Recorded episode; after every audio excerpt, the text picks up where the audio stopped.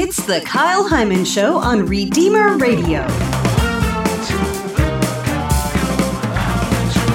I think we deny the fact that family life is full of heroic moments. It doesn't look that way, maybe, but to choose to be open to life, to choose to battle whatever the depression is, whatever the difficulty is, and to choose to love, like all of those things are heroic decisions.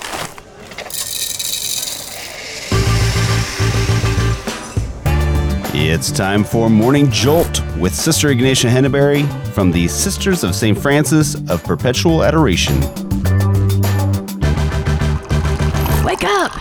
Welcome to Morning Jolt with Sister Ignatia. I'm Kyle Heimann here at the campus of the Sisters of St. Francis of Perpetual Adoration in Mishawaka, Indiana, the regional headquarters of the Pasha, not, not the of the, the uh, Providence. Province. Province. Yes. yes. Not Providence. Correct. Province. We are here by Providence, but not. So we have a, a, big list of oh, yeah. hot button topics of controversial subjects. And I think a lot of these are things that a lot of us as Catholics struggle to either accept or explain mm-hmm. or both. Yeah.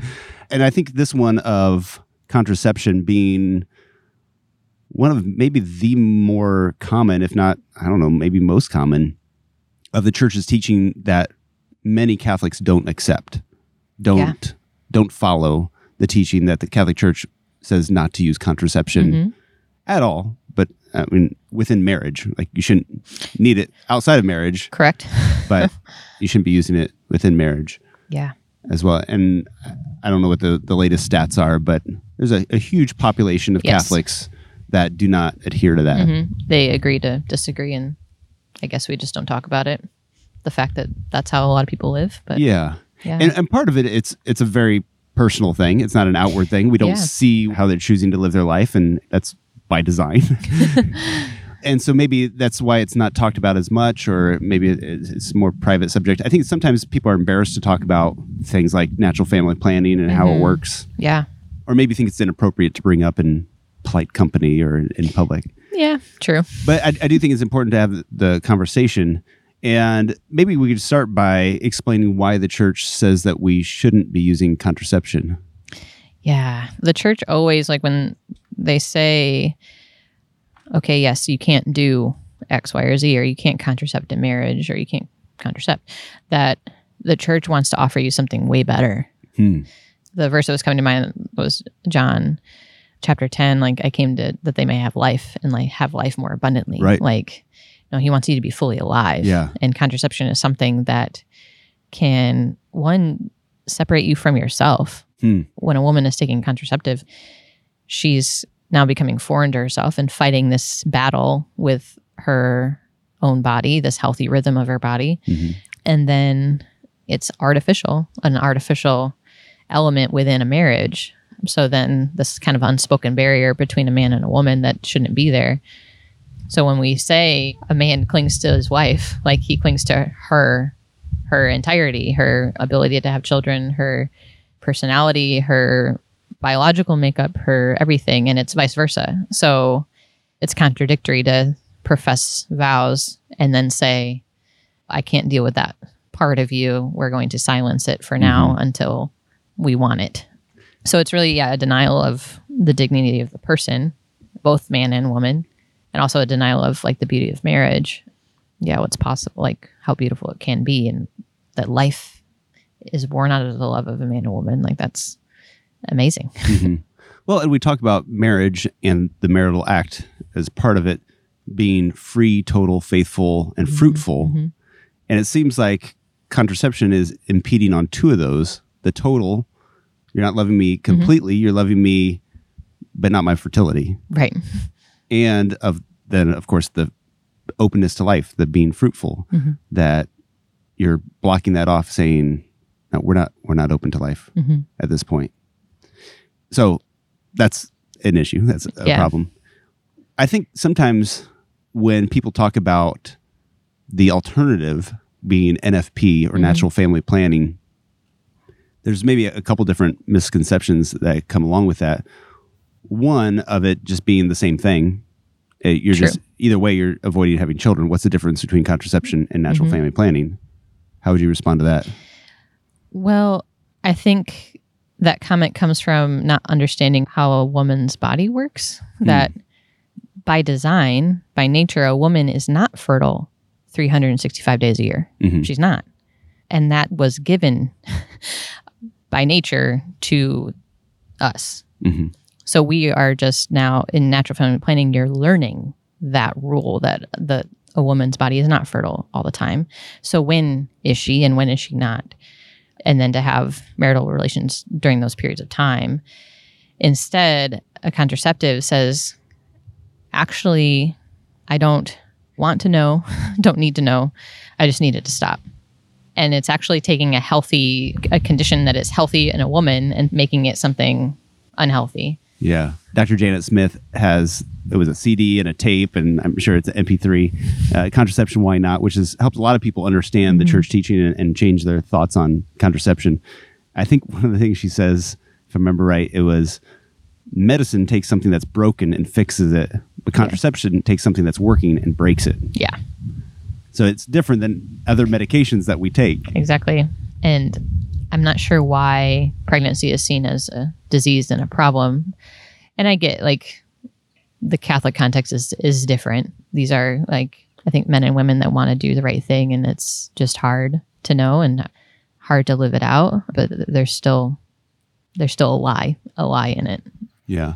I think the other misconception that sometimes comes along with natural family planning is this idea, and we might see this at, you know, marriage prep or something like that. They say this is going to be so good for your marriage, and they paint it as if everything will be better if you use NFP in, instead of contraception.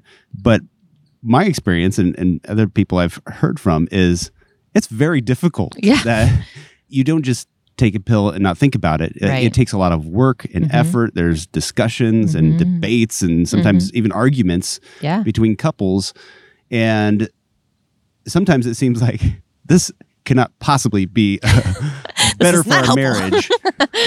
but the thing I keep going back to is just because something's difficult doesn't mean that it's wrong. Right. Sometimes the most difficult things is the right thing to do. Mm-hmm. Yeah. And a lot of times the right thing to do is hard and we have to make sacrifices. And we're never promised that marriage would be easy. we are promised that we'd have to make sacrifices. Exactly. And so I think maybe kind of being realistic about the picture that we paint of look, it's going to be hard, but really being open to God mm. is always hard. yeah. And being Yeah. open to what God has called us to or being open to life and and I think there's all kinds of exceptions and and things that people can throw at it and say yeah, well, my doctor said that I can't have any more children or I won't survive the pregnancy because of Mhm. issues that I've had in the past or whatever. Or maybe just financially, there's no way that we could afford Mhm. to support another kid.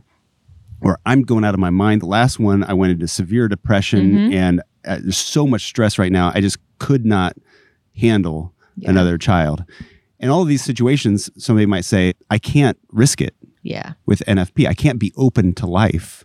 I have to come up with something Yeah. that's closed off to life, really. which the effective rate when both are done as they're intended are the same.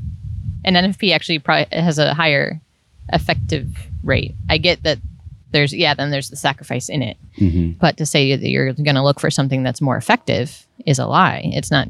Yeah, you're not going to find something that's more effective, easier, Yeah. maybe, but also to your own detriment. Um, I guess that might lead somebody into permanent sterilization or something like that. Yeah, which- well, and it, you talking about depression. I mean, it increases the risk of a depression Hmm. when taking them because it's giving you fake hormones when your body needs the real thing. right. But yeah, I think our conversation needs does need to change, especially like in the church that we're just like holding up NFP like this is going to save everything, like it, everything's going to be great. I remember being in my theology of the body class and we're talking about the the periodic abstinence and I'm thinking it's like, well, okay, so you're avoiding a pregnancy, so you're abstaining when a woman is fertile. That is usually when a woman wants to have sex. So like you're saying, okay, these next 7 days when I'm ovulating, we're not going to have sex hmm so I think we're like sidestepping the issue of like, well, it's just like you don't have sex at other times. So these seven days, you're just not going, or however long a woman's cycle is, like you're just not going to have sex. It's like, well, let's acknowledge the added difficulty that's happening right, now. Um, that your body is telling you that you want to have a baby. Your hormones are telling you that, and you're going to have to say, for some higher reason, for, for right now, both of you, the husband and wife, have to say, like, okay, for these reasons, it's not good for us and our marriage and our family right now. So we're going to make that sacrifice. But to not acknowledge like what's naturally going on isn't really fair, I think, to the couple either. Yeah, why don't we talk about that? The other thing that we haven't talked about, and there's all kinds of different shows with medical experts yeah.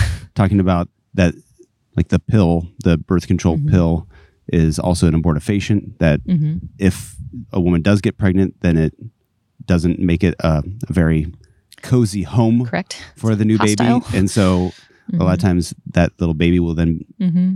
Be passed on as basically aborted yeah and so that's obviously something that we couldn't ever agree to there's also different barrier methods and things like that mm-hmm. that wouldn't necessarily fall into that category of abortifacient but again you're putting a barrier between right. you and your spouse like right. that, that, even the name of it yeah is, is kind of obvious that this isn't something that's how God intended.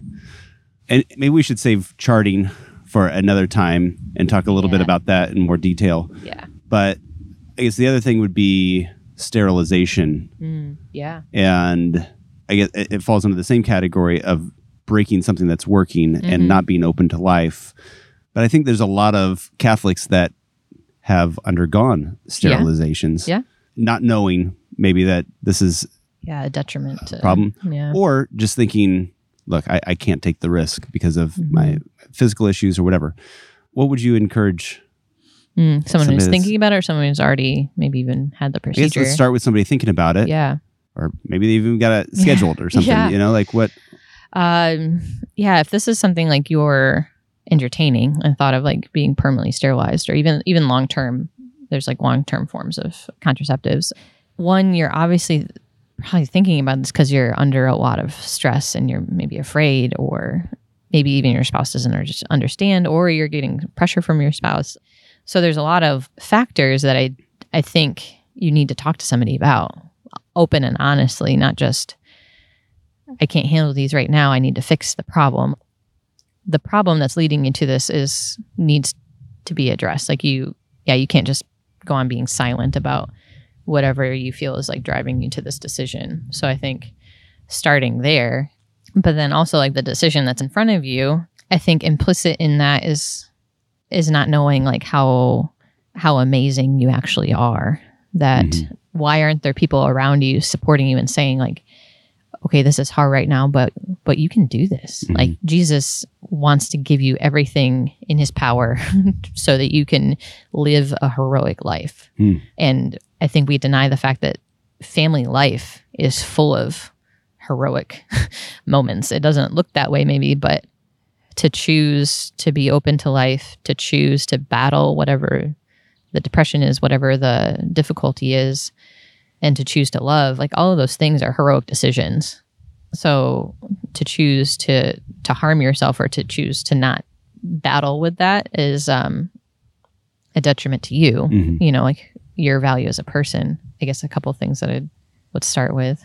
But yeah, then somebody who has maybe already had the procedure done. Mm-hmm. Um, I think I just read a statistic. I think across the board, about like a third of women who have a tubular surgery regret it. Um, oh, wow. So that's like not even faith based. That's just like a third. Yeah.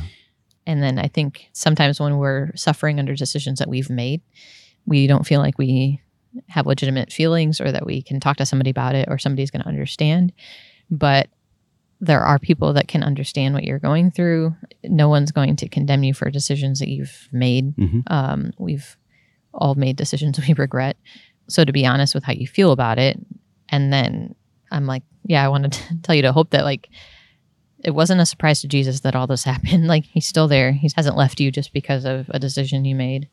It's not like um a holy virtuous life is now out of your reach. Mm. Like it's still possible to like not give up in the Christian life just because of this decision.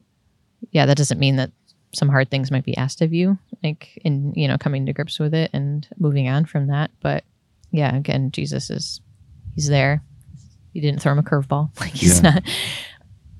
And maybe ask like, what other ways can your marriage be open to life? Hmm. You know, a marriage should Right. always, even after like the a biological age of having raising children, like your marriage should still be fruitful. So how can your marriage be fruitful right now? Very good. There's some there's a way. Yeah. Yeah. All right. Well, we kind of brought up NFP and Mm-hmm. charting, and I think we'll have to save that for another episode. Also, talking about charting if you're not married and Mm-hmm, single women and what the reasons for charting or what the advantages would be for that. So, Oh yeah. if you're up for it. I believe it. I believe in it totally. Okay. well, good. We'll save that for another episode of Morning Jolt. okay. If you'd like to find a guest or topic that we've covered, go to kyleheimann.com and use the search bar. It's free. And until next time, remember to leave room for the Holy Spirit.